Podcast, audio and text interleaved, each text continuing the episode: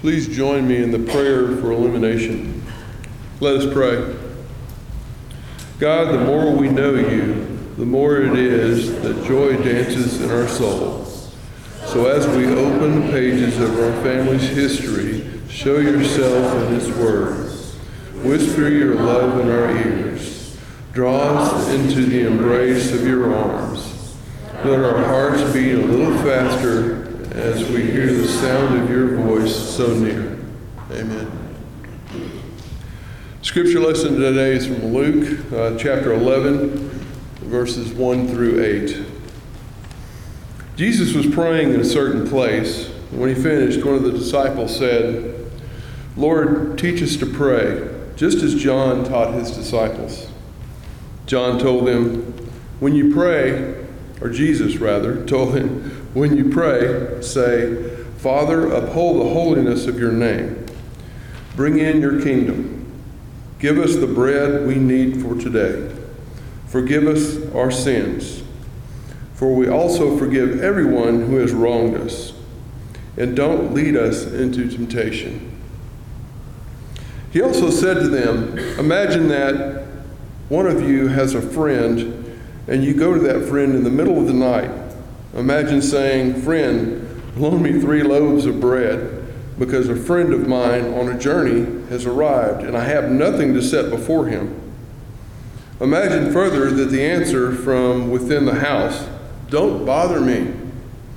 The door is already locked. My children and I are in bed. Uh, I can't get up and give you anything. I assure you, even if he won't get up and help because of his friendship, he will get up and give his friend whatever he needs because of his friend's brashness. The Word of God for the people of God.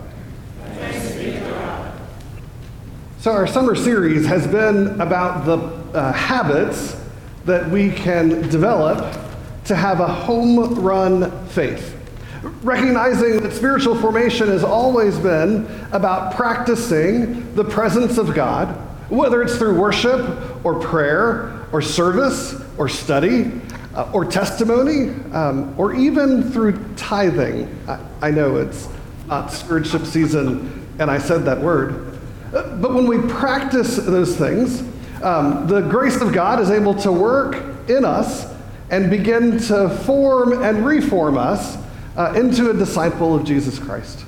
Uh, we went um, a couple of Saturdays ago to an Astros game, and you remember me talking about how effortless it was for the professionals to play baseball. And then if you were to go to a little league, um, you know, t-ball game, you would see such great contrast between the two. If you ever played baseball, you know it is not effortless at all. In fact, it takes great work, great sacrifice, and great study. And so the same is true for us. Uh, that the ground is level at the foot of the cross, but we are uh, invited uh, to meet God and to practice the presence of God um, as we develop habits for a home run faith. And so we look at prayer today. Uh, signs are everywhere. If you go to a baseball game, if you watch closely, um, you know, whether it's the signs that a catcher makes to the pitcher, or whether it's the signs that um, the coach makes to the batter, or my favorite is the third base coach um, as they uh, make signs to the runner as they come around the corner. Now, I've been uh, really impressed. I, I have watched way too much YouTube videos uh, to practice uh, appropriate signs thinking surely that each sign traditionally meant something to every baseball team. Can you see how little I know about baseball? I mean, if this was about bas- college basketball, I- would be all over it, right? Um, but it's not. Um, and so, what I've learned is that um, actually, in all of the gestures that they might do when they do them, none of those could mean anything. I thought, oh my gosh, I didn't know we were doing signal confusion along with message transmission. Uh, in fact, I love the bottom picture there. I- have done this sign all the time. I mean, that I've known that for a long time, right? And of course, there's also the signs um, by uh, people in the stands. Um, to, um, now, where did signs come from in baseball? You know, so some historians say that signs first originated in the Civil War, uh, where soldiers um, on the battlefield would use hand signs, and that sailors on uh, military ships would use flags to signal. Um, that these types of signs uh, were then uh, pulled into baseball, um, and they were a part of uh, how the teams would communicate and to do strategy. Now, I honestly think that probably the easiest sign would be that one, right? Don't do it, right? Um, but when we start thinking about how the metaphor of baseball and the metaphor of spiritual formation come together, uh, we get to the place to where realizing that, um, that prayer is that important piece. A prayer is that communication from uh, God the coach to us the players, if you want to be so one to one. And when we look at our gospel passage today, the Gospel of Luke um, talks about Jesus praying more often and more intentionally than any other of the Gospels. You get these pictures of Jesus that prayer is uh, crucial and critical uh, for Jesus. Um, when we look at the places where it happened, oh, that's an eye chart. Um, uh, we see Jesus uh, praying at important milestones of his ministry. He prays at the call of the disciples. He prays at Peter's confession that he is the Lord. He prays um, when they're up on the Mount of Transfiguration. He prays in the Garden of Gethsemane. He prays even when he's on the cross, hanging in pain. And of course, before that, he prays at the Last Supper. Prayer is critical. It'd be easy for us to say that why does Jesus have to pray? G- Jesus is God. Why, does that connection have to happen? But in so many ways, Jesus models for us uh, a life of discipleship, a life of being connected to God, a life of doing the will of his Father. And so, if it's good enough for Jesus, wouldn't you say it would be good enough for us as well? When we look at uh, first century Judaism, right, the disciples come at the beginning of our passage and say uh, to Jesus, Teach us to pray. And, and why do, do they say, Teach us to pray? Well, scripture says, Because John taught his disciples how to pray, right? We want to keep up uh, with others, right? Um, and so Jesus teaches them a very simple, set prayer. Now, in uh, first century Judaism, set prayers were not a new thing. Uh, they'd been around for quite a while, and um, there, a, there was a set prayer in the morning and a set prayer um, in the evening for every day. Um, there was a, um, a set prayer for um, the uh, Shabbat, the kind of Sabbath observance in the family home. And there's even a set prayer if you're unable to be in the synagogue when you're supposed to, uh, to be able to pray at that time. And so the idea uh, that Jesus teaches them um, a set prayer is not necessarily cutting edge, uh, but it is important and interesting. Um, when we uh, look at the actual uh, prayer, it's a simple prayer. Um, uh, Lord, uh, bring your kingdom. Uh, and, and, this is the CEB's translation of the Lord's Prayer, right? I know for traditionalists like myself, it's jarring uh, to hear uh, the language in the CEB, but it's nice to uh, remind us uh, what it means. Sometimes we learn words and we forget meanings. Um, and so, in the midst of that set prayer, uh, the Lord's Prayer, as we call it, uh, we, we get an um, encouragement for the kingdom to come, uh, provide for our daily bread, forgive us of our sins as we will forgive others of their sins. It's a very basic, clear prayer. Uh, it, it is a, um, a behavior and an action that centers our hearts and reminds us one, where bread comes from, two, how forgiveness happens Three, what the end goal is, which is to have uh, God's kingdom come. Now, Jesus just doesn't just teach a set prayer, he tells a story. And Jesus' ministry really is punctuated by these parable stories. Now, um, I like to think that this particular parable um, comes out of uh, the uh, phrase in the set prayer of, Give us our daily bread. And so Jesus says, Which of you, which is really one of those wonderful hypothetical questions, um, because the answer to which of you uh, wouldn't do this is, is, is, no one. We would all give bread to our friend, right? Uh, it would be unthinkable to lock the door and close it and to say, Oh no, we would never help a friend. Now, what's important here is uh, to um, plug into uh, the real historical reality, right? So Jesus um, uh, was raised at where? In Nazareth. Uh, in a Nazareth uh, village, um, the cooking of bread would have been done in a central area in the middle of the village. Uh, everyone would come out and bake their bread in the same place.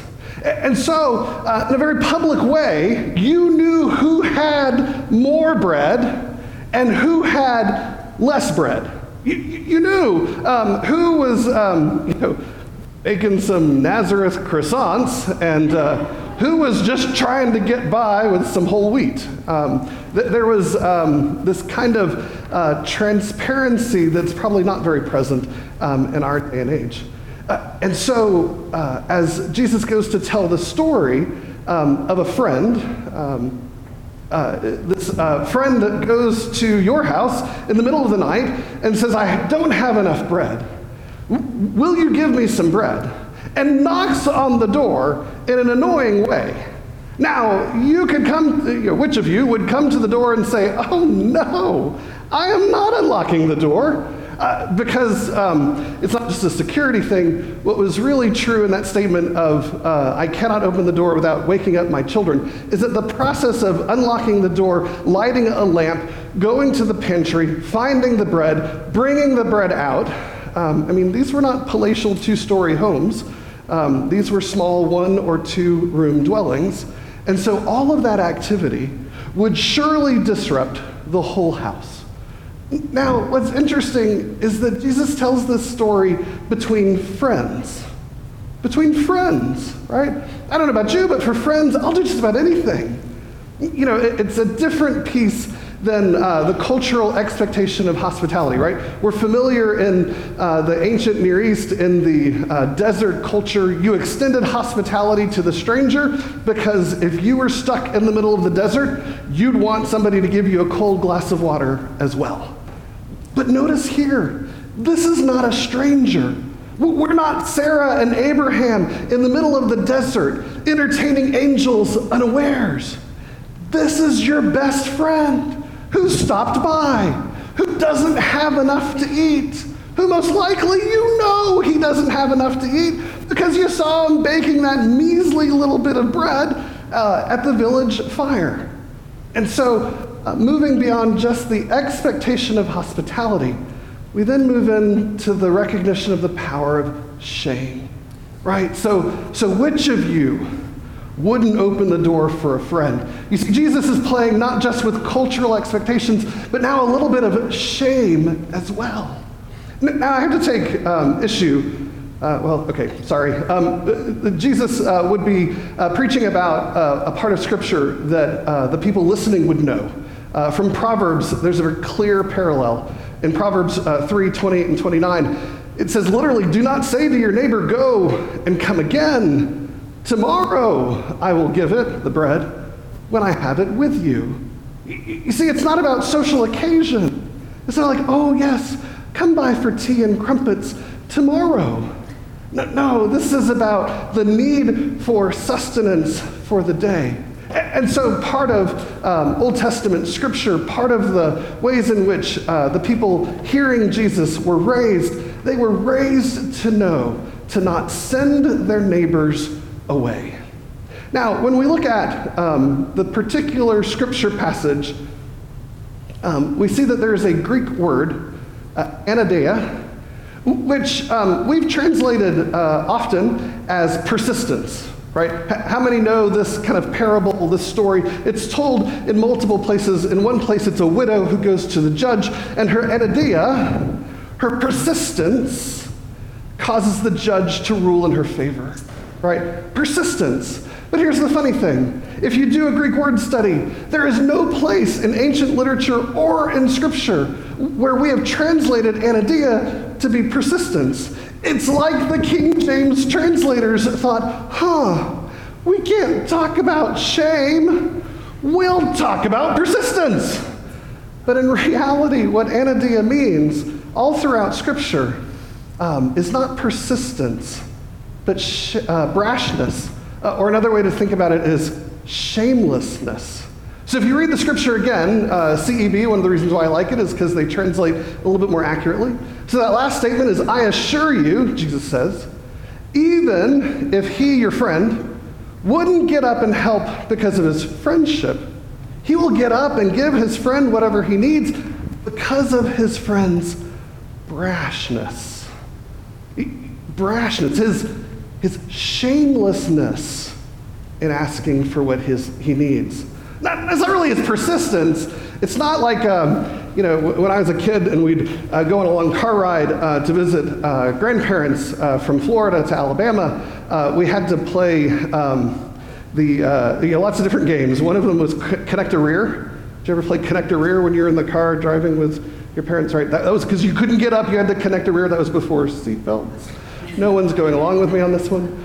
Um, my, my, favorite game to play, which really wasn't um, sanctioned um, by the parents or the car riders, um, but it was to sit next to my older sister and, and just to be like this far away from her and say, I'm not touching you, I'm not touching you, I'm not touching you, I'm not touching you. right? You remember these, right? I'm not the only one. Um, right? And, and so the persistence I'm not touching you, I'm not touching you, I'm touching you, right? No, no, we're not talking about repeated actions over time that result in getting what you want. We're talking about the shamelessness, the willingness to ask for what you need. And as a friend, the shamelessness of providing it. That's really the place here. The, the brashness is both uh, on um, the friend who has the bread and on the friend who doesn't have the bread. You see, um, even the friend inside the house must be shameless in waking up the whole house so that their friend might eat that day. Um, so, how does this play into um, our lives? I really like Anne Lamott. If you're looking for a beginning book about prayer, uh, Anne Lamott has a book called simply Help, Thanks, Wow. And it's three essential prayers for a Christian. Um, help, thanks, wow is, is really kind of a self evident, right? Um, the three kinds of prayers that we need in our discipled life is one is to know when to ask for help when we need it. Now, now some of us remember prior to coming to faith, you know, um, in those moments when things have gone completely sideways. Oh, Lord, if you get me out of this pickle, I'll never do it again, right? Uh, it qualifies as a help of prayer. But I sure wish there was a little bit more meat behind it and not so much of a, wow, I got caught. Um, if I don't have to uh, be punished, uh, I won't do it again. Um, help prayers are um, those places and spaces where you see yourself or someone else needing a little extra help. Whether it's about um, uh, medical prayer concerns, uh, whether it's about concerns about job, uh, it often relates to what we talk about as the four D's um, death, uh, diagnosis, divorce, disorder. We pray for help in those moments. Now, the second prayer that comes along is thanks.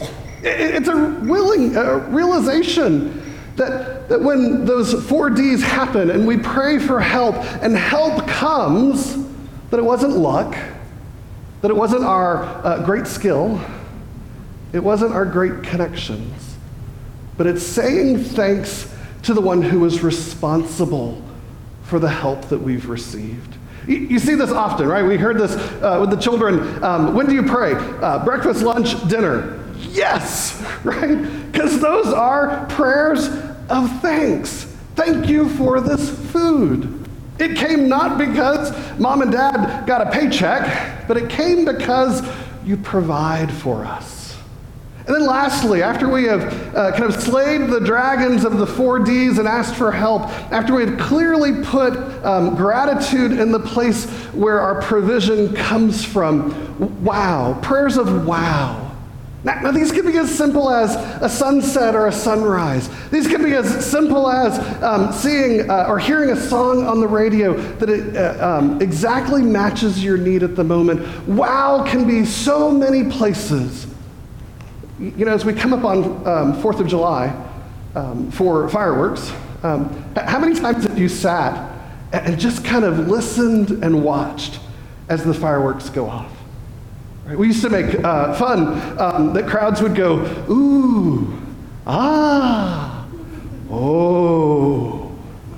But that's a prayerful response when the fireworks that we see are not pyrotechnics that the city's provided, though they're wonderful, um, but rather they are the fireworks of God's love and provision played out on the stage of our very own lives. Do you see how prayer doesn't have to be a complex, philosophical, um, spiritual thing that maybe you don't have a lot of connection to? It could be as simple as asking for what you need, thanking the one who provided it, and then giving that um, awe response as we see all that God is doing for us, in us, and through us.